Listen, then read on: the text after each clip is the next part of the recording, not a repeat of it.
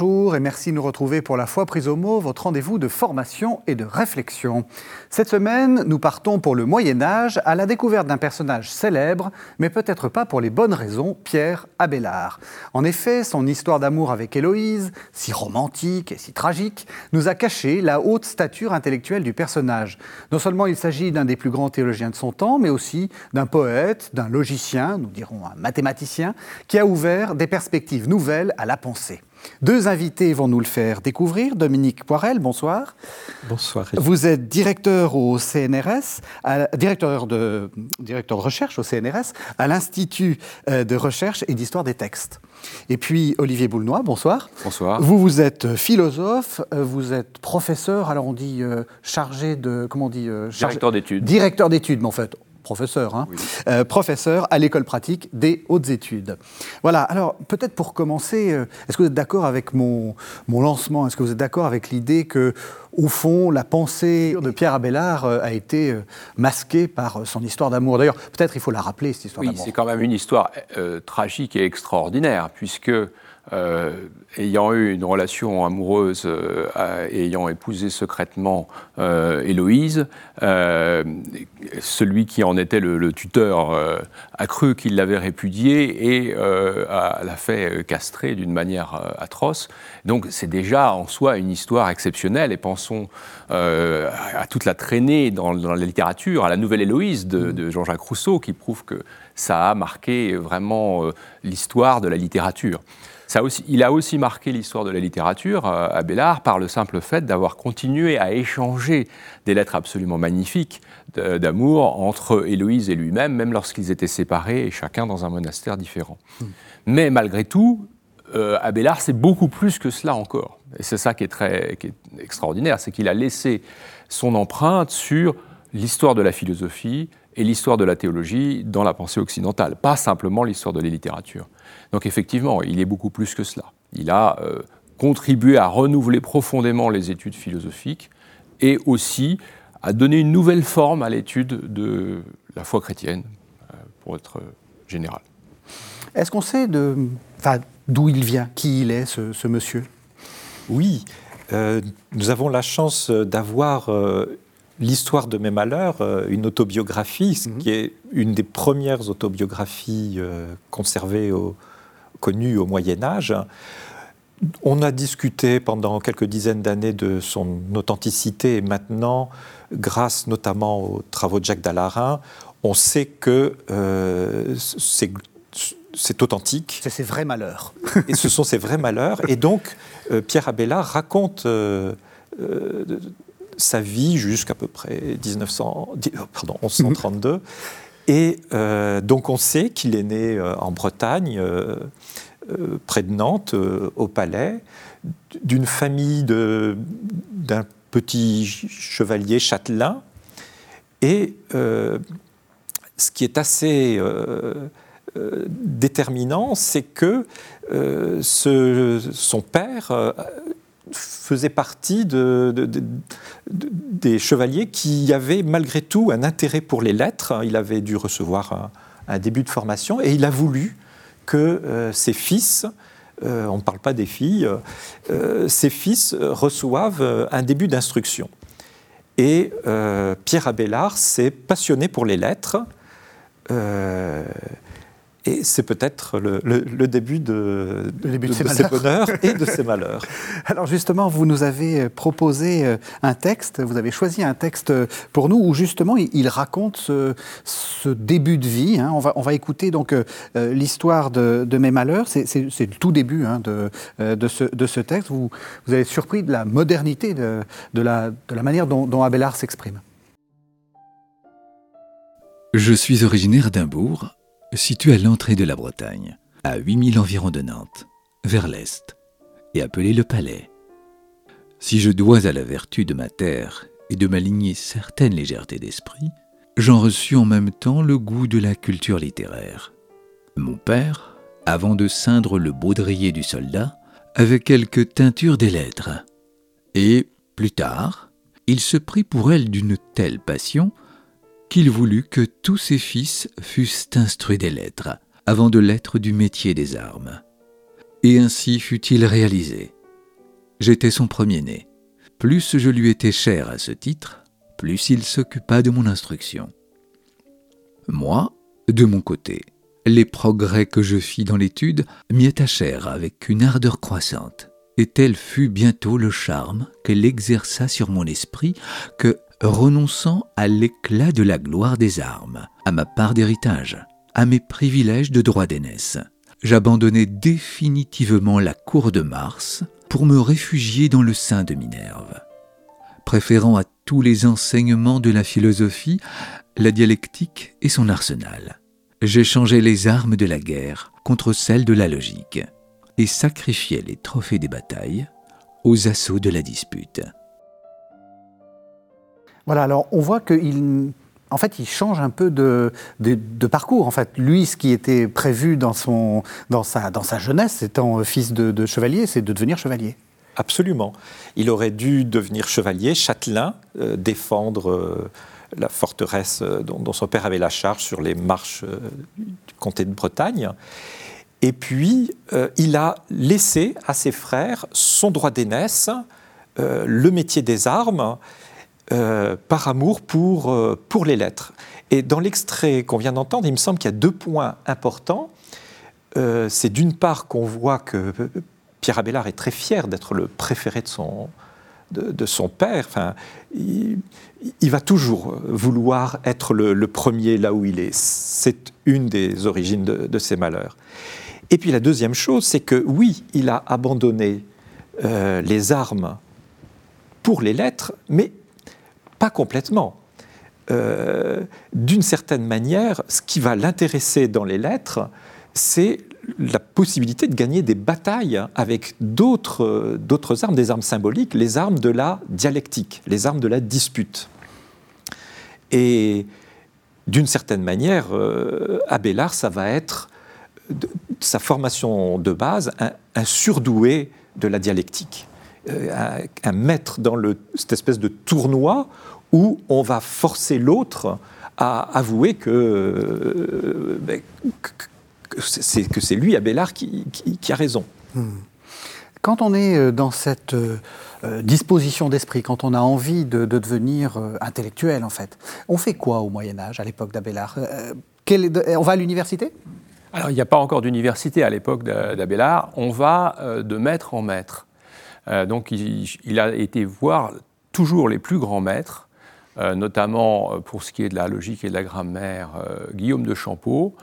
et là, il s'est formé, et très vite, d'ailleurs, on voit cet esprit un petit peu de, de combat qui, le, qui, le, caractérise, c'est-à-dire qu'il a voulu atteindre le même niveau que son maître, puis il a entrepris une dispute pour réfuter son maître, et selon lui, bien entendu, il a gagné, il y a toujours cet aspect chez Abélard quand même, euh, c'est un peu moi le plus fort, hein, assez régulièrement. Selon lui, il a gagné, et pour cette raison, euh, Guillaume de Champeau n'a plus voulu de lui.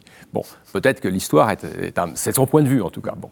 Et euh, ensuite, il s'est dit qu'il fallait aussi qu'il acquiert des connaissances en, disons, en, ce qu'on dirait aujourd'hui en exégèse, en, en travail sur l'écriture sainte.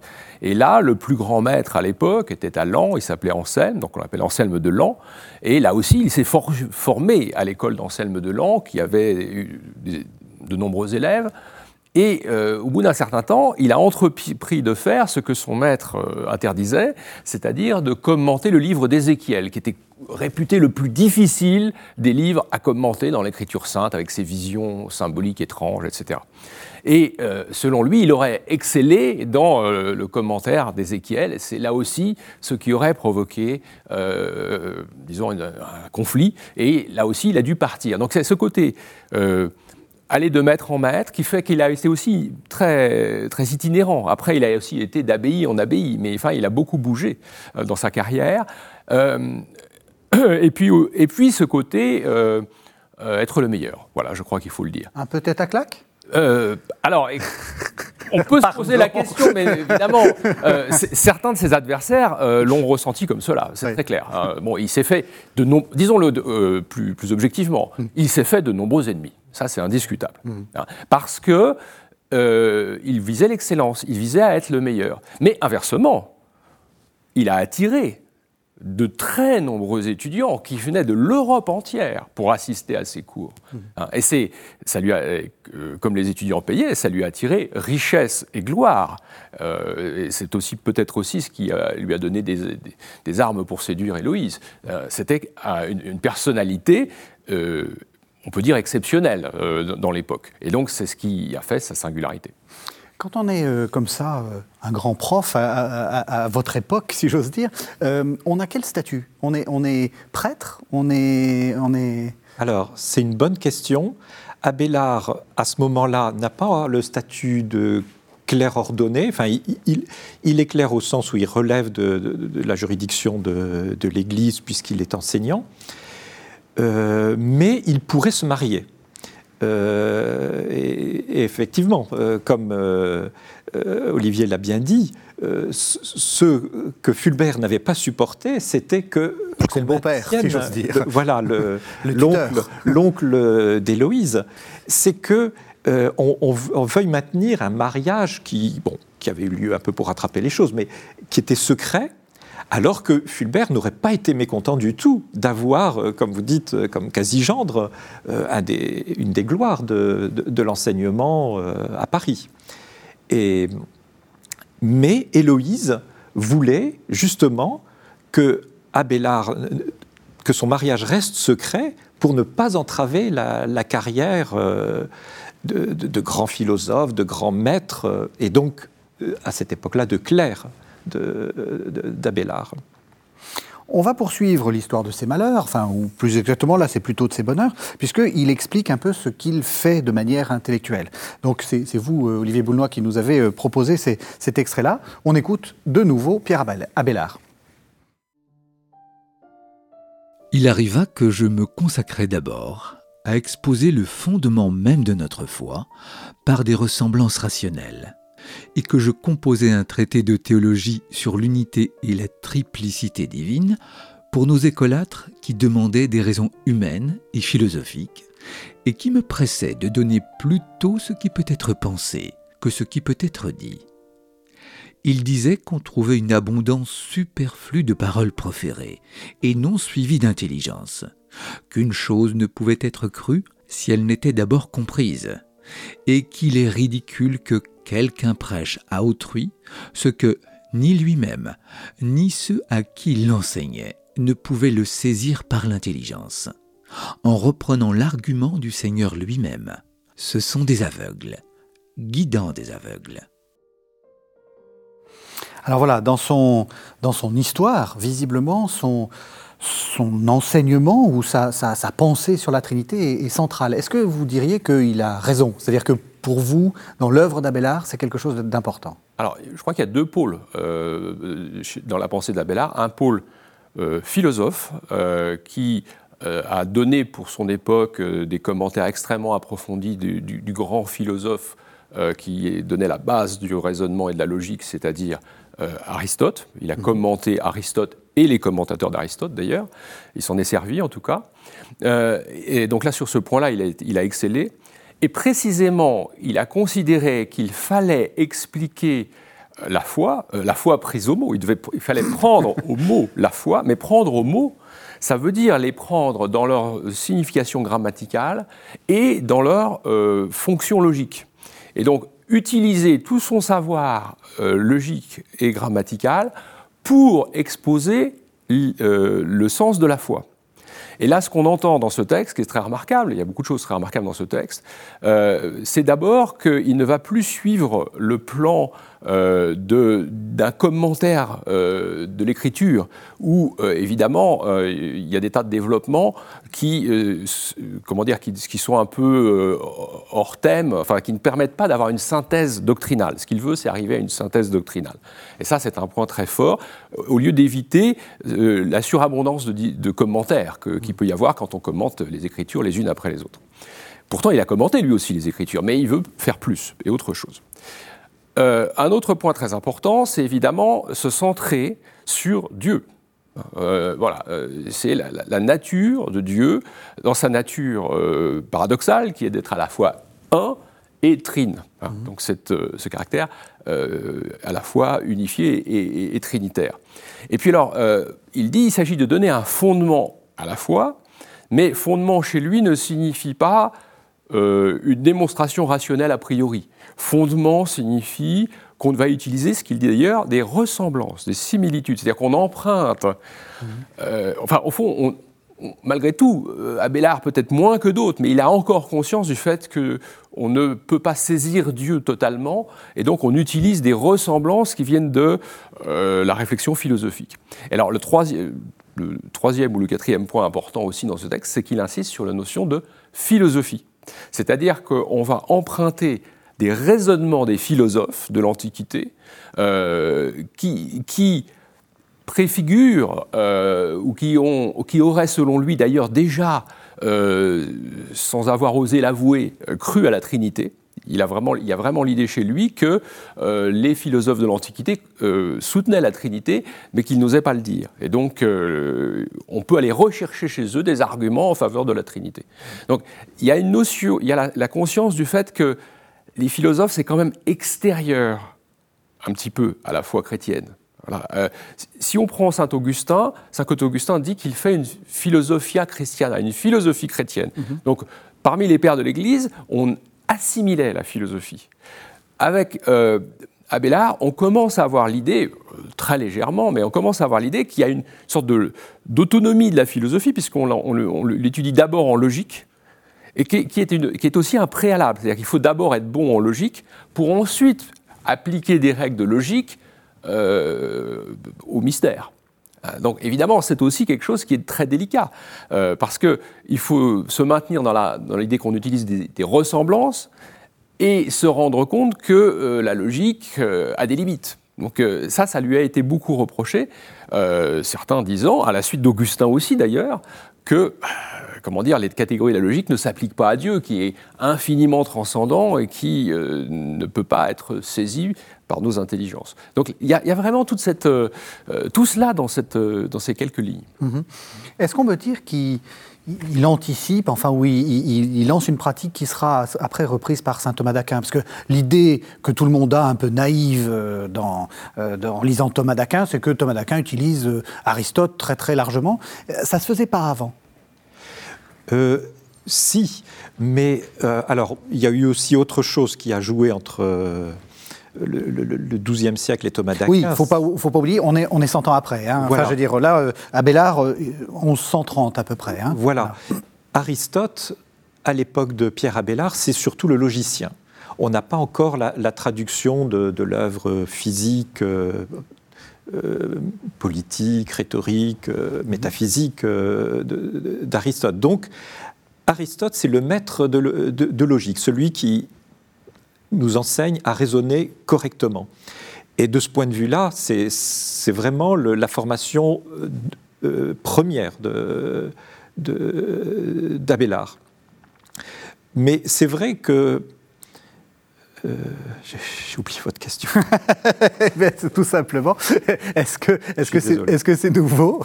Est-ce que c'est nouveau dans la dans la manière de, ah faire?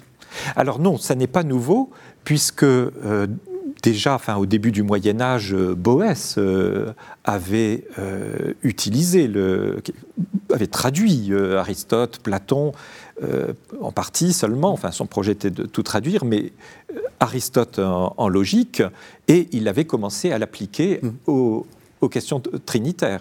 Et au Moyen Âge, dans la suite, ça a continué. Anselme est un grand logicien et un grand. Euh, il, a, il, a, fait des applications remarquables de la logique aux questions euh, divines, mm. nous dirions théologiques aujourd'hui. Donc, mais au XIIe siècle, il y a effectivement quelque chose de nouveau on se passionne pour la question de, la Trinité. C'est sans doute pas hasard non plus si euh, Abélard euh, s'empare de la question de la Trinité après son, maître Rosselin. Euh, au, départ, Pierre Abélard, qui veut toujours montrer que son adversaire a tort, veut clouer le bec à cet hérétique de, de Rosselin qui a dit que bah, les, trois personnes divines sont trois réalités, trois, euh, res, et que euh, la, substance, euh, ce qu'elles sont censées avoir de commun, ben, ça n'est pas une res. Et donc, lui veut se servir, comme Rosselin, de l'outil logique pour montrer que la doctrine catholique peut s'exprimer avec l'outillage de, de, la logique. Alors, lui va partir d'un autre point de départ. Comme il veut aussi montrer, c'est ce que disait très justement Olivier, que les philosophes euh, avaient accès à la foi en la Trinité, tout homme euh, a naturellement foi en la Trinité, dit-il dans, ses, théologies, il va essayer de trouver une manière de, montrer que, euh, même chez Platon, il y avait déjà une sorte de connaissance euh, euh, partielle, inaboutie de la Trinité, et c'est peut-être là où il va commencer à avoir des ennuis. Il va partir de trois propriétés de Dieu. Dieu est tout-puissant, il est sage, il est bon.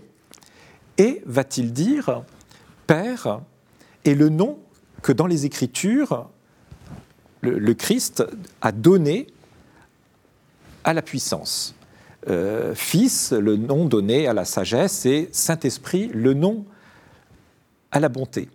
Et là, euh, alors, il sait bien que la puissance, la sagesse, la bonté, ce sont des attributs substantiels, donc communs aux trois personnes. Les trois personnes sont puissantes, sages et bonnes. Christ est bon.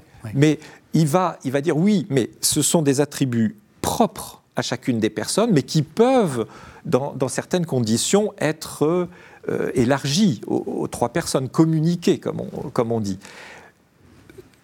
Il a de très bonnes intentions. Malheureusement, sur ce point-là, il prend à rebours la tradition chrétienne qui.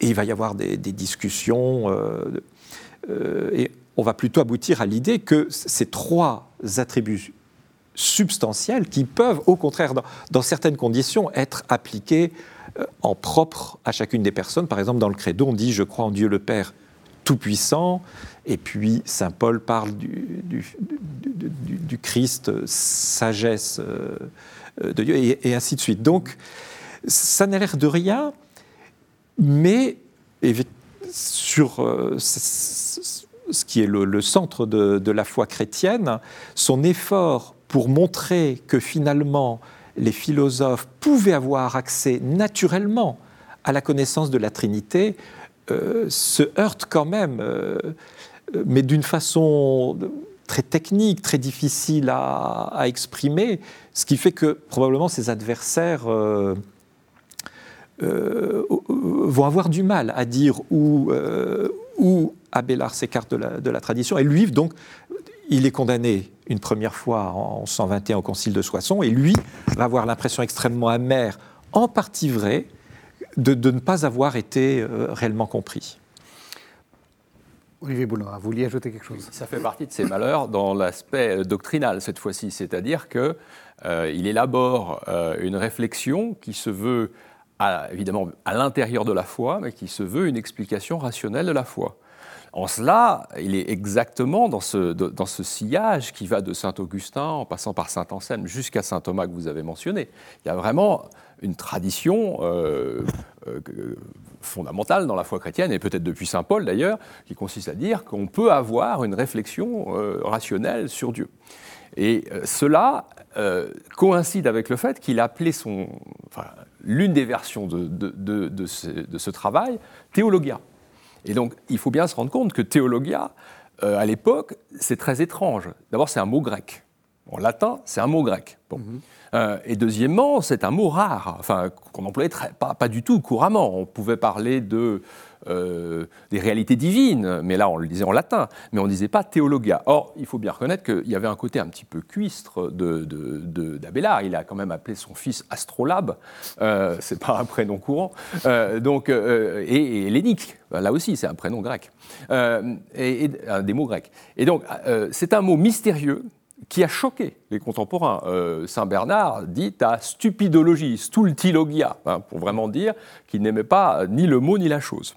Donc il y a une chose nouvelle, je crois, qui est d'accroître la rationalité de l'interprétation de la foi plus loin encore qu'on ne l'avait fait Saint Anselme, à l'aide de philosophes qu'on sait être clairement euh, hors de la foi, enfin euh, hors de la révélation chrétienne. Ils, ont, ils avaient peut-être la foi en la Trinité, mais ils étaient hors de la révélation chrétienne. Euh, donc là, c'est le premier changement. Et deuxième changement, l'utilisation de ce mot. Alors, que voulait dire ce mot sous la, plume, sous le calame de Saint Anselme? Euh, attention, il ne faut pas projeter notre euh, concept à nous d'aujourd'hui de théologie. Je crois que théologia, à l'époque, c'était la fine pointe de la philosophie. Le sommet de la philosophie, c'est peut-être, alors on commence avec la base qui est la logique, mais le sommet, c'est d'arriver jusqu'à parler de Dieu. Donc, nous avons là un traité qui est essentiellement sur la Trinité, et qui est un traité qui se veut de part en part philosophique. Vous voyez Donc, euh, ne projetons pas dans ce livre euh, l'idée que ça va être la science des euh, vérités révélées, comme ça va être le cas chez saint Thomas. Hein, euh, même si saint Thomas, lui aussi, s'efforce d'utiliser la raison le plus possible. Mais c'est tout à fait autre chose, je crois. Donc c'est une étape très importante euh, qui a choqué, euh, qui a choqué parce que précisément, il y avait une version plus traditionnelle qui consistait à dire on va rentrer, on va rester, pardon, dans la tradition de l'interprétation de la foi de l'intérieur, sans recourir à des raisons étrangères, voilà, qui peuvent avoir quelque chose d'un peu euh, corrompu, un peu de euh, voilà. Et, donc voilà, pour, cela, il est très important. Mais Théologia, à mon avis, chez Anselme, il n'est pas encore tout à fait. Euh, pardon, chez Abélard, vous avez raison de me corriger. chez Abélard, n'est pas encore tout à fait le nom d'une science neuve. Vous voyez, c'est l'ancienne discipline philosophique qui existait déjà, qu'on appelait la science théologique chez Aristote déjà, transmise par Boès. Et qui rend raison de la foi chrétienne aussi, dans son cœur, à savoir la Trinité. Euh, et ce n'est pas tout à fait une science, c'est plutôt le nom du livre. Théologia, c'est le discours sur Dieu. C'est, Alors, il y a des, des, textes, enfin plutôt des prises de notes de cours d'Abélard qui nous restent, où il a employé théologia au sens d'une discipline, assez clairement. Mais dans, dans l'ouvrage, c'est le titre de l'ouvrage théologia. Et euh, euh, Héloïse lui écrit euh, Où on étude ta théologia? Et ta théologia, c'est le livre, mmh. ce n'est pas euh, la, discipline. Oui, je crois que ce que vient de dire Olivier est très important. Et d'ailleurs, enfin, le, fait que le, Abélard baptise sa théologie Théologia Christiana veut bien dire que c'est un effort pour christianiser cette théologie des philosophes et c'est pourquoi, d'ailleurs, dans, son exposé, il va donner des citations des philosophes, des citations des prophètes de l'Ancien Testament, des citations de l'Évangile. Son idée, c'est que finalement, les, trois sagesses euh, devraient converger. Et lui, comme philosophe chrétien qui est en train de, de faire naître euh, une discipline qui va petit à petit ressembler à ce que nous nous appelons la théologie, son effort, c'est de montrer que les, trois sagesses confluent. Et il va continuer d'ailleurs dans le dialogue d'un philosophe, d'un juif et d'un chrétien sur, d'autres questions.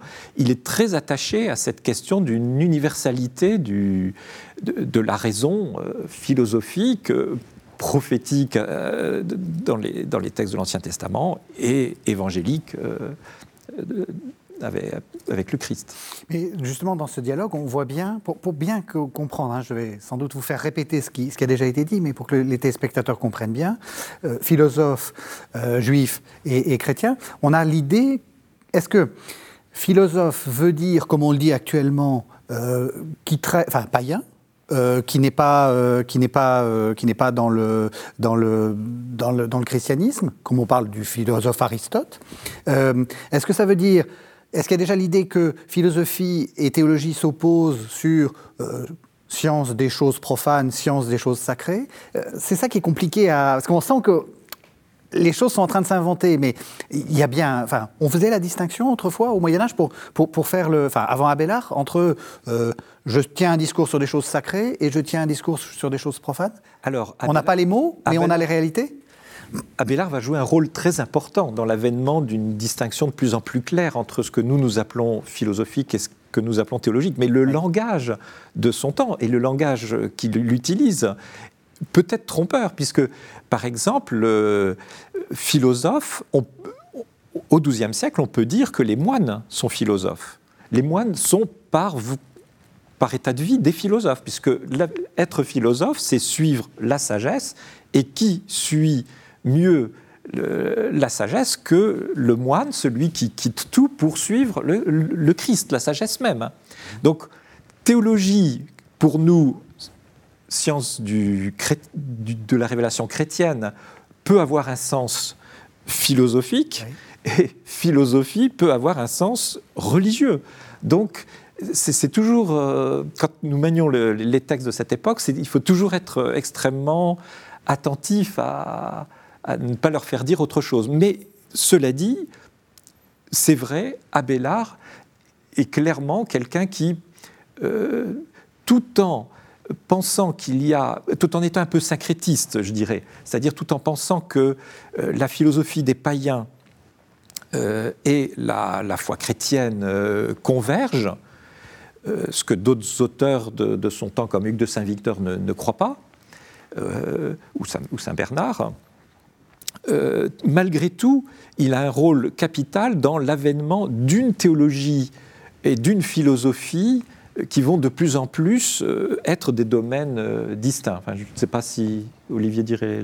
C'est compliqué parce qu'en même temps, il le fait avec l'idée que on, va avoir, on va pouvoir rendre raison rationnellement de la foi. C'est ça qui est, très paradoxal. Alors, il y a au moins un passage qui me revient à l'esprit où il dit qu'il s'agit de dépasser les erreurs des philosophes, mais d'accomplir la philosophie. C'est-à-dire que nous, on a un peu tendance à identifier les philosophes et la philosophie. Et pour euh, Abélard, il est toujours possible d'inventer une philosophie, enfin, ou d'être fidèle à l'essence de la philosophie, malgré les erreurs des philosophes. Mm. Euh, et donc, on, va, on peut aussi bien dire qu'il accomplit l'intelligence de la foi, et qu'il accomplit, à ses yeux en tout cas, à ses yeux uniquement, mais la quintessence de la philosophie, malgré les erreurs des philosophes. Il y a, et ça, c'est quelque chose qui est durable au Moyen Âge aussi, cette opposition entre les philosophes, qui sont souvent identifiés avec euh, les païens euh, de, de, l'époque pré-chrétienne, enfin, et la philosophie qui est quelque chose de totalement différent, puisque nous tous, quand nous pratiquons un exercice rationnel, nous pouvons faire progresser la philosophie. Et lui, le premier. En tout cas, il en a l'espoir. Alors une question un peu, un peu large. Quand on invente un, nouveau concept et surtout quand on invente une nouvelle discipline, c'est qu'on y a intérêt, il y a une sociologie derrière la plupart du temps. Est-ce que Abélard veut autonomiser, je ne sais pas, la pensée par rapport à l'Église? Est-ce qu'il veut, enfin, quel est son intérêt en, inventant d'une certaine façon cette nouvelle façon de faire? Alors c'est vrai qu'au XIXe euh, siècle, euh, Jules Barny, par exemple, a voulu faire d'Abélard un, martyr de, la libre pensée. Euh, et c'est vrai que ce qu'il y a de vrai, c'est que Abélard est quelqu'un d'extrêmement indépendant, qui aime se poser en s'opposant. Mais peut-être qu'il s'agit là plus d'une attitude psychologique marqué un peu par un ethos de chevalier, un combattant, quelqu'un qui, aime en découdre et montrer qu'il est le plus fort, comme disait Olivier, parce que par ailleurs, on ne, on ne pourrait pas dire euh, euh, que c'est quelqu'un qui, euh, socialement, rue dans les brancards. Ce serait d'ailleurs plutôt ses adversaires, ceux avec qui s'est battu, comme Anselme Delan, qui a une pensée sur le mouvement communal qui est en train de, naître à l'époque, donc un embryon de, démocratie urbaine. Pierre Abélard ne, s'y intéresse pas, pas tellement. donc, je dirais plutôt que ce, côté indépendant, il est plus du côté de, sa psychologie que du côté de, sa doctrine. Abélard pense de bonne foi être être catholique, euh, orthodoxe. Et il est, il est extrêmement surpris et blessé quand, euh, quand il est condamné deux fois, euh, en 1121 à Soissons et en 1140 ou 1141 à, à Sens la deuxième fois au sommet de sa gloire, avec des, disciples à Rome, dont un futur pape. Oui, et si on veut chercher quelque chose de sociologique, je crois qu'on peut se, se, casser les dents. On a opposé beaucoup le cloître et l'école, euh, comme si Abélard était le porte-parole de l'école. Alors bien sûr, il a enseigné dans les écoles, mais euh, après ses malheurs euh, avec Héloïse, il est rentré dans un monastère et très vite, il a recréé une école au sein. enfin, il a été obligé de changer de monastère, mais enfin, il a de nouveau créé des écoles au sein des monastères. Donc, il est de part en part, à la fois sociologiquement, du côté des écoles urbaines et euh, des, écoles monastiques. On ne peut pas du tout faire cette opposition sociologique dans le cas d'Abélard.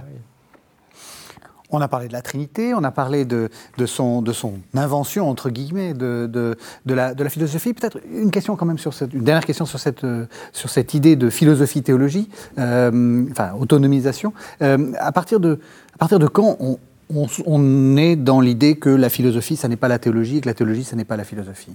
À partir de quand le, mouvement s'achève, en fait? Ça, c'est une question extraordinairement difficile. C'est pour ça que je la pose. Merci beaucoup.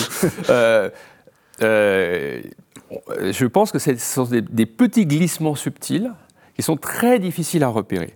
Il est clair que euh, XIIIe siècle, dans l'université médiévale, il se produit un phénomène très particulier qui est l'existence de la faculté des arts, qui est distincte des trois facultés supérieures de euh, droit, de médecine et de théologie. Donc là, il y a quelque chose qui se produit. Mais en même temps, euh, clairement, c'est une faculté préalable, propédeutique. On fait des arts soit on s'y arrête parce qu'on arrête là ses études, soit on continue et on va dans les facultés supérieures. Et y a ça a créé effectivement des conflits. Alors il y a eu des très célèbres conflits à la fin du XIIIe siècle, en 1277, euh, où euh, l'évêque de Paris a condamné des positions qui étaient soutenues par la faculté des arts. Donc on peut dire que c'est peut-être un petit peu à ce moment-là qu'il a commencé à y avoir euh, une sorte de, conflit des facultés, entre la faculté des arts et la faculté de théologie, et un idéal philosophique qui consistait à dire restons à la faculté des arts. C'est là que nous allons pouvoir trouver le bonheur. Donc peut-être que là, oui, à partir du XIIIe siècle, un, petit mouvement d'autonomie se produit. Mais attention à une chose que, je rappelle souvent, euh, c'est qu'il s'agissait d'une faculté des arts, pas d'une faculté de philosophie. C'est-à-dire que c'était un lieu où on enseignait la grammaire et la logique. Euh, et petit à petit, c'est vrai, on, a rêvé d'une félicité philosophique au sein de cette faculté. Mais ça ne s'appelait pas encore faculté de philosophie. Et je crois que c'est très important. Donc la, véritable autonomisation, c'est peut-être plus tard, quand à l'université de Louvain, euh, au début de la Renaissance, on a eu une faculté de philosophie d'un côté et une faculté de théologie de l'autre. Vous voyez Mais Là encore, ça ne suffit peut-être pas encore pour parler d'autonomie. Mais les choses sont donc très fines et très subtiles, et ça ne s'est pas fait d'un coup. À part la Trinité, il a écrit sur quoi, Abélard Ah, je suis content que vous posiez cette question, parce que euh, c'est vrai, Abélard est un grand logicien, un grand philosophe, un grand théologien, mais c'est un génie multiforme, selon l'expression qui est celle d'un colloque euh, qui s'était tenu à l'Institut catholique euh, de Paris. parce que les historiens de la poésie disent que Pierre Abélard est un des tout plus grands poètes du XIIe siècle. Il est aussi l'auteur d'une règle monastique euh, à la demande d'Héloïse pour les moniales du Paraclet. C'est un grand exégète aussi. Euh, euh, ce qui évidemment relève de, la science sacrée, de, la théologie, mais c'est vraiment une personnalité euh, extrêmement riche et qu'il est de façon un peu décloisonnée. Euh, quand il fait de la poésie, euh, c'est vraiment de la poésie, c'est-à-dire qu'il y a un art d'écrire, un art de, de, jouer avec les sonorités, un art aussi de la concision, mais c'est aussi un art de la densité doctrinale. Euh, il a écrit des, des planctus, des plaintes euh, sur différents personnages de, l'Ancien Testament, Samson, qui sont des magnifiques pièces euh, assez émouvantes, hein.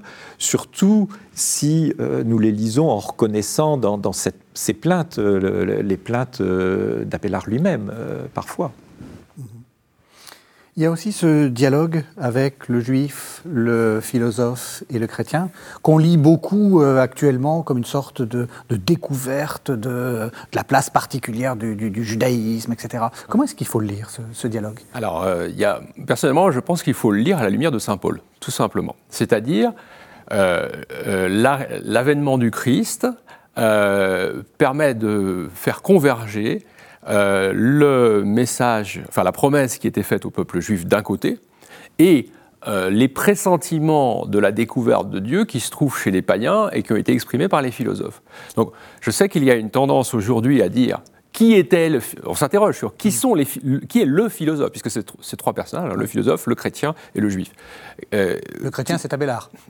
non, je pense pas. Non, quatrième. Il est, il est arbitre. Oui, il est arbitre. Il est, il est, il est, oui, il fait, il, fait la régie, si je puis dire, du, du, du, du dialogue à trois. Euh, mais, mais, en réalité, euh, je pense que le philosophe, c'est une figure un peu abstraite qui représente la raison telle qu'elle a pu découvrir. Euh, alors, il dit par exemple, c'est ce qu'il connaît la loi naturelle. Il y a, une grosse, c'est un dialogue sur l'éthique. Euh, quelle est la voie qu'il faut suivre pour parvenir au bonheur? Et donc le philosophe lui explique, bah, chez nous on a la loi naturelle qui nous enseigne euh, par notre conscience ce qui est juste et injuste. Et le juif dit, bah, chez nous nous avons euh, la tradition euh, des commandements donnés par Dieu et que nous observons scrupuleusement. Et le chrétien, lui, intervient pour dire qu'il a la fusion des deux il, reçoit les deux lois, hein, la loi révélée et la loi naturelle, et euh, cela, c'est la loi du Christ, en réalité. Et ce qui signifie aussi que certaines prescriptions du judaïsme euh, ne sont plus vécues, évidemment, par euh, les chrétiens. Mais moi, je pense que c'est vraiment une perspective paulinienne, c'est-à-dire c'est le même message qui, doit arriver au monde entier, alors que, originellement, bien sûr, c'était la promesse faite au peuple juif. Euh, alors après, on peut discuter à l'infini. Est-ce que dans le, philosophe euh, auquel, euh, Abélard fait allusion, est-ce qu'il y a aussi les philosophes arabes contemporains hein, du XIIe siècle Avicenne, c'est un quasi contemporain d'Abélard. quelles connaissances en avait-il Qu'est-ce qui était traduit? Alors là, il y a une, on a écrit des bibliothèques entières sur cette question. Peut-être qu'il y a effectivement un peu de connaissance de la philosophie arabe euh, chez, chez Abélard, mais pour moi, le, comment dire, la, mise en scène, c'est d'abord une mise en scène paulinienne. Mhm. Et le juif, parce qu'on dit aussi souvent ah que c'est une, une manière un peu, enfin, un peu sympathique de présenter le, judaïsme. Est-ce que vous êtes d'accord avec ça ou... Oui, oui, oui, euh, c'est-à-dire bah, sympathique, c'est-à-dire euh, il reconnaît que les promesses du judaïsme sont accomplies par le christianisme et donc euh, qu'il y a une place pour le, oui, enfin, qu'il y a une place pour le judaïsme encore, encore dans le temps du christianisme. Voilà, et ça si on lit très soigneusement ce qu'avait fait Abélard, puisqu'il a commenté l'épître aux Romains, si on lit très soigneusement l'épître aux Romains, on se rend compte que c'est déjà ce que disait saint Paul, mhm. qu'il y a toujours une place pour le judaïsme, euh, même dans l'ère chrétienne. Hein. Et un adversaire euh, radical d'Abélard, qui était Saint Bernard, l'a reconnu aussi, Donc là, sur ce point-là, les deux adversaires étaient d'accord. C'est ça, donc l'antijudaïsme médiéval est à, est à nuancer. Ah, oui, il faudrait demander à Gilbert Dahan, qui est un beaucoup plus grand spécialiste de la question que moi, mais euh, l'antijudaïsme médiéval est plutôt mutatis mutandis, mais il est plutôt populaire. Mais du point de vue euh, des théologiens, euh, on trouve difficilement, avant Don Scott, qui a des textes anti-juifs euh, très nets, mais avant Don Scott, on trouve difficilement chez les grands théologiens, euh, ou philosophes, je ne sais pas comment appeler Abélard, euh, mais des textes anti-judaïques, oui. Olivier Boulon a parlé d'éthique. Il a dit euh, il y a une recherche de, du bonheur en fait. Euh, quand on lit, enfin disons quand on a une image un petit peu, un petit peu grossière d'Abelard, on imagine le, le gars qui n'est que dans ses, dans ses, euh, dans ses pensées euh, et dans ses théories très très complexes. Il y a quelque chose quelquefois un peu concret chez Abelard. Enfin, il y a, a, a qu'est-ce qu'une vie bonne? On, on se pose ces questions-là aussi. Oui, tout à fait.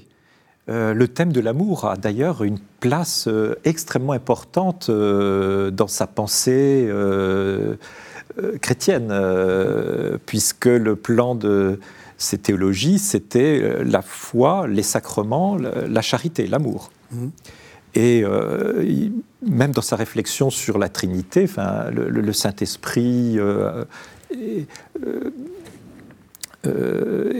est, lié à l'amour. Enfin, c'est un thème très important. Et, et, dans cette éthique, il y a une réflexion sur la nature du péché. Mhm. Péché, pour nous, c'est une notion euh, du vocabulaire plutôt chrétien, et lui en fait une analyse euh, vraiment philosophique. C'est-à-dire euh, pour distinguer enfin, réellement ce qu'est le péché de ce qu'il y a autour du péché qui n'est pas le péché. Le péché n'est pas l'action, il n'est pas la volonté de l'action, il n'est pas la complaisance dans l'action, il est dans le consentement à l'action mauvaise ou dans le mépris de Dieu. Euh, euh, donc il y a, vraiment une, réflexion euh, originale, pas complètement originale. On a souvent voulu réduire la doctrine d'Abélard à l'intention contre l'action, ce, qui est un peu caricatural, d'autant plus que dans toute la tradition augustinienne, y compris chez son maître Guillaume de Champeau, on sait bien enfin, que le, le, péché ne, ne, se réduit pas à l'action. Mais euh, il y a quand même chez lui une insistance très forte pour dire c'est le consentement à la, une volonté de, d'agir mal euh, contre, contre la volonté de Dieu. Alors on arrive à la, toute fin de l'émission. Euh, les téléspectateurs se disent, bon voilà, maintenant je vais me mettre à Abélard. par quoi est-ce qu'on commence? Comment est-ce que vous conseillerez de l'un et l'autre, hein, chacun, sa, chacun son petit conseil? Par, par, quel texte il faut commencer? Et puis comment il faut l'aborder? Je pense qu'il faut commencer par euh, le, fameux dialogue dont on a parlé euh, mhm. Entre un philosophe, un juif euh, et un chrétien, qui s'appelle, dans la traduction française, du souverain bien, je crois, hein, mhm. ou du bien suprême, j'ai oublié la manière dont c'est traduit, qu'on peut trouver en, librairie, et qui est non technique, c'est-à-dire c'est le, le, gros intérêt de ce type de texte, c'est que on aborde comme dans un dialogue platonicien, mm. et deux euh, trois personnes qui s'interrogent sur le sens de leur existence. Donc je pense que ça, c'est euh, l'ouvrage le plus... Euh, c'est une très bonne porte d'entrée à la pensée d'Abélard. Il faut reconnaître que les, textes techniques de logique, je les déconseille vivement pour une, première approche. et la théologia, elle n'est pas traduite à ma connaissance en français, je ne crois pas. Hein. Donc il faut commencer par se mettre au latin. Oui, il faut commencer par ça, je pense. Oui. alors, comment l'aborder euh, je pense qu'il faut l'aborder en se rappelant un tout petit peu, effectivement, l'arrière-plan euh, biblique, enfin l'arrière-plan de, Saint Paul ou, de la Bible en général. Parce que je crois que c'est vraiment euh, ce qui était dans l'esprit de tout le monde, pas seulement d'Abélard à l'époque. Même question, Dominique Porel. Comment est-ce que vous, vous recommanderiez quelqu'un qui vous dit Je veux découvrir Abélard, qu'est-ce que je fais? Alors, en complément de ce que vient de dire Olivier, moi je recommanderais l'Historia Calamitatum, ah l'histoire de mes malheurs. Mhm. Euh, qui, est moins, un texte moins spéculatif, hein, mais qui est une autobiographie extrêmement vivante mhm. et où on découvre euh, un Pierre Abélard à la fois insupportable, celui qui n'a pas sitôt commencé de suivre les cours d'un maître, qui veut faire le cours à la place du maître, Enfin, on, comprend, on comprend, on comprend qu'il est agacé euh, énormément de monde. Il est insupportable et en même temps attachant. Parce qu'il est, c'est une personnalité qui se montre dans, toute sa complexité. Il veut à la fois montrer qu'il avait raison et en même temps, il se flagelle en disant non mais finalement tout ça je, l'ai bien mérité.